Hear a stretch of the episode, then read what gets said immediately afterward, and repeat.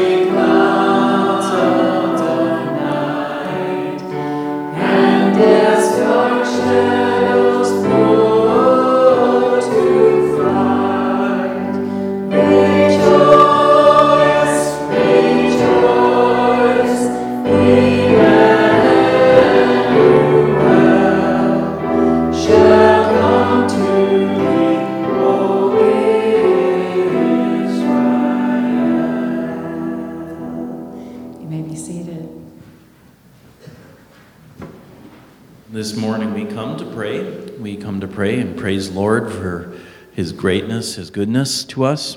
We also come to pray for Red and the children as they are dealing with the loss of Linda. We want to continue to pray for Ashley Koschik and her chemotherapy treatment as she's going through. Uh, Peggy Ridgeway is having oral surgery tomorrow in Grand Rapids, so we want to pray for her.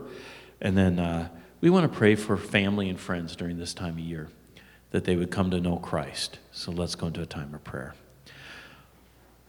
Holy Father, we thank you for your grace, your mercy, your gift of your Son, Jesus Christ. We thank you that that is the hope, the promise that we all need. Lord, we come to you and pray for those, especially Red and the children, as they are grieving the loss of Linda. Comfort them and bring them hope and peace during this time. We continue to pray for Ashley Koschik as she is on another round of chemotherapy. We would pray that you would help her body to receive that chemotherapy and bring healing from the cancer, Lord. We pray for Peggy as she has oral surgery tomorrow. We pray that it would go well and that she would have no complications. And Lord, we do pray for family and friends. We pray for their salvation at this time, that they would come to know Christ as the great hope and promise in their own lives. So, Lord, we thank you. And now, as we look at your word in a special way, we pray a blessing upon Marco as he shares Christmas through the eyes of a shepherd. We pray in Christ's name. Amen. As you know, we're going through a special time uh, of the year where we're looking at Christmas through the eyes of different individuals during the Christmas story. And this morning, Marco is going to give us a taste of what it meant to be a shepherd. So, here, without further ado, it's Marco, the shepherd. Do you know what it's like to be a shepherd? I doubt you do. Endless days and nights spent dealing with stinky sheep and equally smelly shepherds. Those endless, beautiful pastures really start to lose their charm after a while. Seems like you're constantly running into predators lions, bears, snakes, robbers. They're all over the place. And after a while, you just start to see them behind every bush, under every rock. Fun. That is not a word I'd use to describe being a shepherd. No, no, no. The stuff of nursing a young lamb is of children's books and nursery rhymes. Now, you might think I'm a little bit jaded, but can you blame me? I mean, I'm a little bit jaded. Can you blame me? I mean, you don't see shepherd on society's list of jobs most desired. Nor do you see many fathers bringing out their daughters to be married off to the nearest shepherd. And actually, on that topic, you don't see many shepherd only dating services. You're lucky if us shepherds can get a second glance from a girl. And that intern shepherd, Marco, you guys have run around here, is like if he can get a first glance from a girl. I don't see anyone doing anything about that. Sure, David may have been a shepherd, but his own father Jesse nearly forgot about him when Samuel came looking for the next king of Israel. Also, I guess, I guess God calls himself a shepherd, but I can't imagine why. Being a shepherd's pretty terrible, if you ask me. That is until last night. Last night started out pretty normal. I was hanging with my brothers, Bildad, he's younger than me, and Reuben, he's older. And of course, Bildad, he just can't shut his trap. He just keeps talking and talking. Just like, Bildad, be quiet. And then Reuben pipes in and he says the same joke he always tells, just the same joke. I'm thinking, is this what it's going to be when I'm older? All I have for my friends are my two brothers who knowing me to no end, and these sheep. So, anyways, me and my brothers, we go, we find a nice hill, we lay down, we catch some sleep, we're looking at the sky, when all of a sudden, uh, a man appears. He's like a crazy, clean looking man, uh, exclaiming, Fear not, I bring good news of great joy to all people. For unto you a Savior has been born in the city of David, who is Christ the Lord. Uh, a sign I give to you, he'll be wrapped in cloths and lying in a manger. Now, at this point, I'm like, this sounds familiar. This sounds like something I know, something that I heard in my childhood. I can't really um, put my finger on it. You know, I haven't really, you know, been, I haven't learned a lot in my time. And I'm also, you know, I'm a little bit mature to be believing in a lot of this kind of stuff. And also, this guy is just crazy clean, like really clean, suspiciously clean. And so, thinking maybe I should just discard this information until all of a sudden a choir appears of what I can only assume is angels. He was an angel, it makes sense now. And they're all singing, Glory to God in the highest, and on earth peace, goodwill to whom God has his favor on.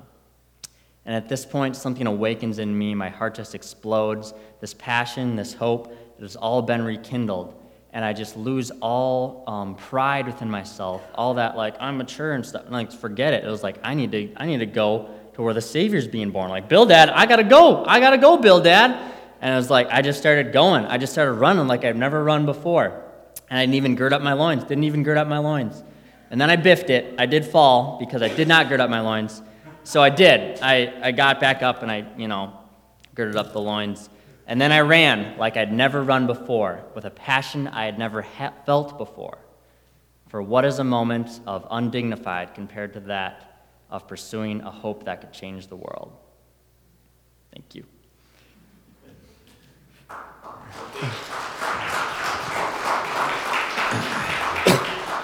Well, thank you, Marco. Uh, you know, I, I didn't know you were going to bring in that uh, intern, Marco, into the issue here. So. So, girls, you can take a second look. So, well, we're going to look at the shepherds a little bit here and give a review of the shepherds. In some ways, uh, shepherds are some of the most beloved characters in Christmas. But what were these shepherds really like in biblical times? First, being a shepherd was one of the oldest professions in the world. Adam himself was charged with having dominion over the animal kingdom in Genesis. In fact, in Genesis 4 2, the first shepherd is mentioned Abel. He was the keeper of sheep, it says in Genesis. Throughout biblical history, some of the most significant men, Jacob and his sons, Moses and David, were shepherds. Shepherding is a prominent theme throughout the scriptures, isn't it? In the Old Testament, Psalm 23, the Lord is my shepherd. And Jesus himself, as we saw a couple weeks back, referred to himself as the Good Shepherd in John 10. He said, I am the Good Shepherd. The Good Shepherd lays down his life for his sheep. I know my own, and my own know me. I lay down my life for the sheep. So, in many ways, we could say, well, being a shepherd is a noble occupation, couldn't we? But there is a downside to being a shepherd, too. Shepherds were of the lower class of society. Shepherds spent a large amount of time away from their family and society and spent a lot of time with sheep, animals.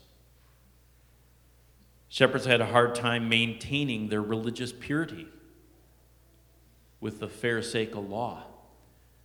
They could not keep the Sabbath. They were away from the temple. During the birth of Jesus, they really had no influence whatsoever to really speak of. Which brings us to a very interesting part of the story about the birth of Jesus. In many ways, they quite possibly would not have been the most obvious choice to announce the Messiah's arrival. So, why shepherds? Why would God choose to make his most spectacular announcement to a group of the least able to spread it? What can we learn from this? There are probably several points that one could make. I'm going to just make three this morning. And you can come up with more. Maybe you can talk around lunch and say, you know, the shepherds, God used this way. But first of all, the first point I want to make is that God is able to use anyone. And God is able to use any one of us. The second point is God's first words to people, it seems, often are fear not, do not be afraid. And then the third point is we need to care more about what God thinks than what the world thinks about us. So let's look at that first point. God is capable of using any one of us. It should not surprise us that God can use any one of us. A quick and fast overview of the scriptures teaches us again and again that God uses the least and the obscure. The list of God using just about anything and anyone is incredibly long. And here's but a few examples. Moses was a stutterer. David was a forgotten individual from his earthly father but he was chosen by his heavenly Father to be the king of Israel. And he was used to be in the lineage of Jesus. Balaam's donkey. God used a donkey. Jonah was a very reluctant prophet. Jesus chose fishermen and tax collectors. Jesus talked with prostitutes and heal lepers as an example of God's mercy and grace.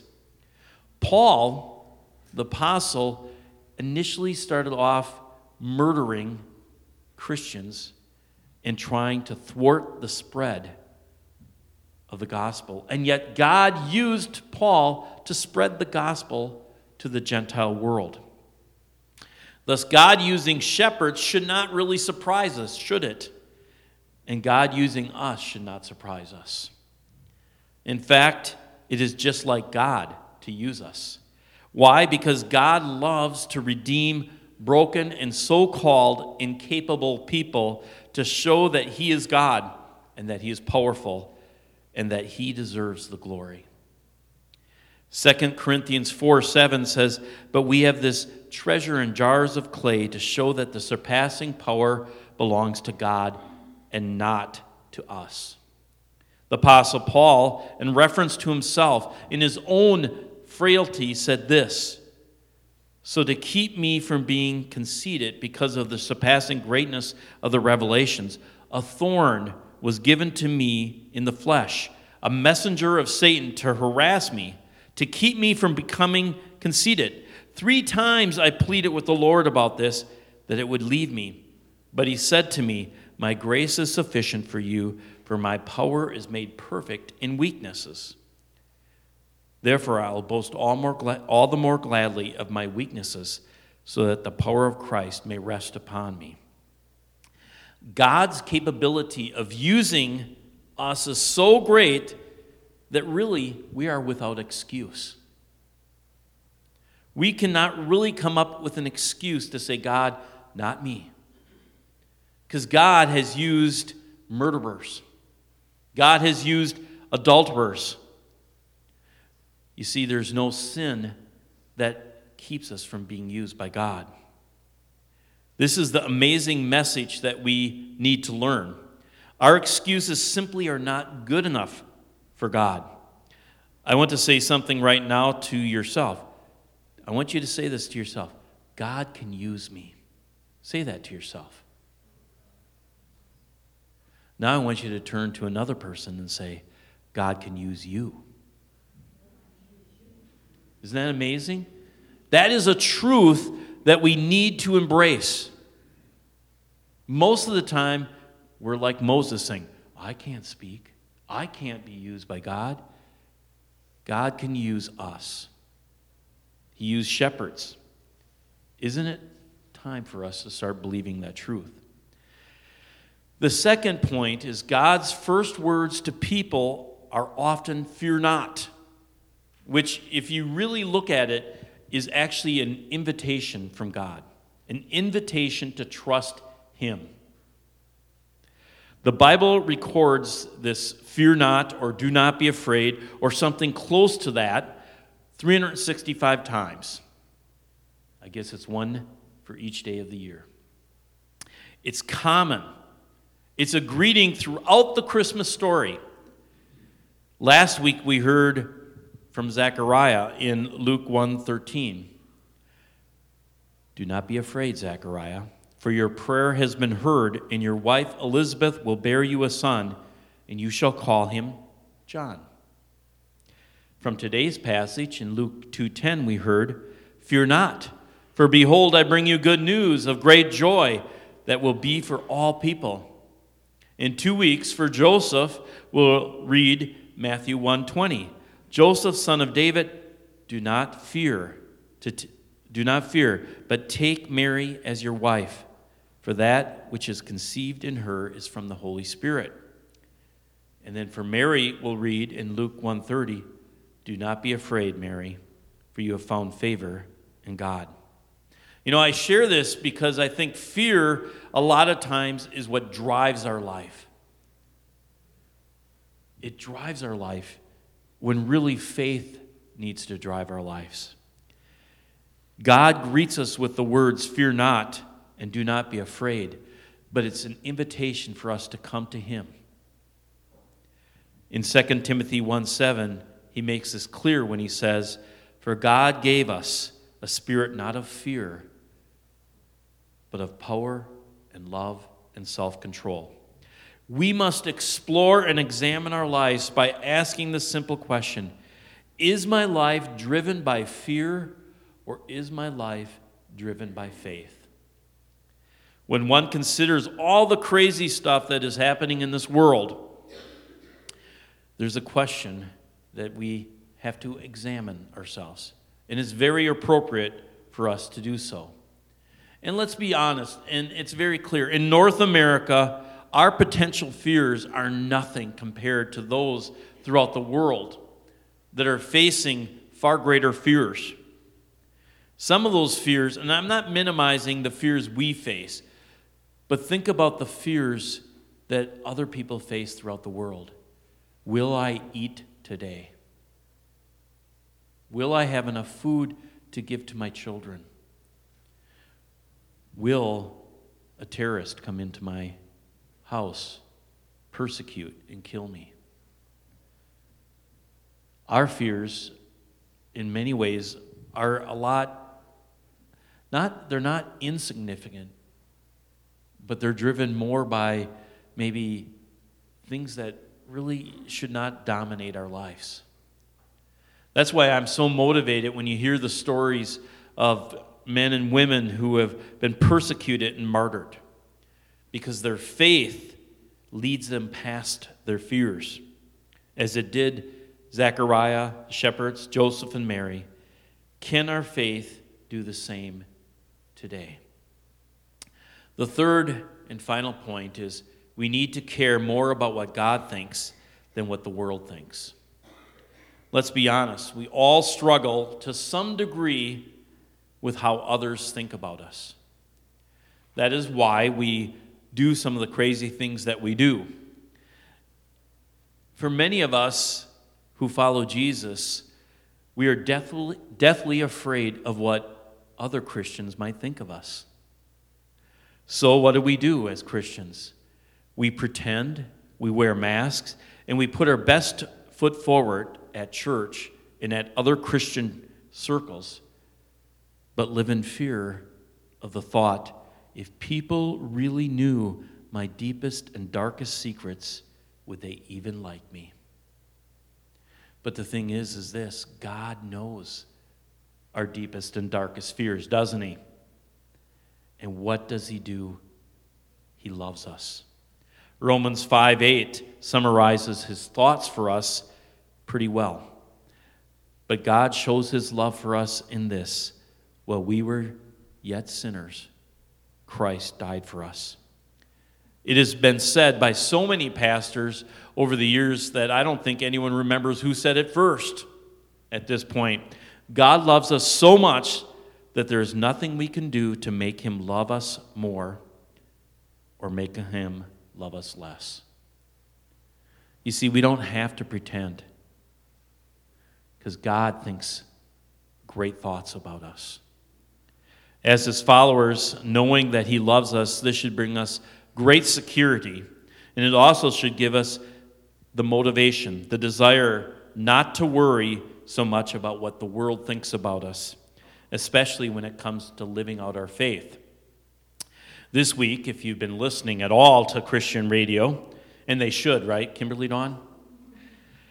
You've heard, probably heard that uh, Chip and Joanna Gaines, this couple that has a TV show called Fixer Upper, they've been under attack. And they've been under attack not really so much for something that they do, but something that they believe. They go to a church where the pastor dares to preach what is biblical marriage. And what is biblical marriage? Well, Matthew 19, 5, 6. And this is what Jesus says marriage is. And he said, Therefore, a man shall leave his father and his mother and hold fast to his wife, and the two shall become one flesh. So they are no longer two, but one. What therefore God has joined together, let no man separate. And I share that example not to get so much into the concept of what is biblical marriage, but to show that there is a temptation in the world today to compromise and not necessarily do what God thinks, but what the world thinks. When the shepherds left in a haste, as we saw, you know, Marco act out, and he forgot to gird his loins. he left in a haste, it says in the scripture. In other words, he didn't care what his fellow shepherds thought. And you need to remember that shepherds were already low on the, on the, in society's eyes. For him to leave his sheep behind was like saying, I'm not even going to do my job. I'm going to go and check this out for myself. He didn't care what the world thought, he wanted to pursue Christ. And really, that's what we are called to do during this time. You know, we're told we can't say Merry Christmas anymore. We have to say Happy Holidays. Is that a test for us? Is it a challenge for us to care more about what God thinks than what the world thinks? No, I'm not saying we need to be crude and rude about it. But we have to remember that Christmas is about Christ. And what God thinks is more important, more important than what the world thinks, isn't it? So, the three points that I have for you this morning, and I want you to consider, is God is capable of using any one of us. That means me. God's first words to people are often, Fear not, or do not be afraid. But that is an invitation to trust God. And some of us are facing fears, aren't we? God is saying, Trust me. And number three, we need to care more about what God thinks than what the world thinks. Imagine what God can do with us if we meet Him as the shepherds did. Let us pray. Holy Father, we thank you and praise you that uh, our eyes have been maybe more opened to what it means to be a follower of you because of the shepherds. And Lord, help us to be these things and many more, to be people that are available to you, to be used by you. Help us when we hear the words or experience the fears of this world to realize it's an invitation to trust you. And Lord, help us to care more about what you think than what the world thinks. Help us to bring you glory and honor. We pray all this in Jesus' name. Amen.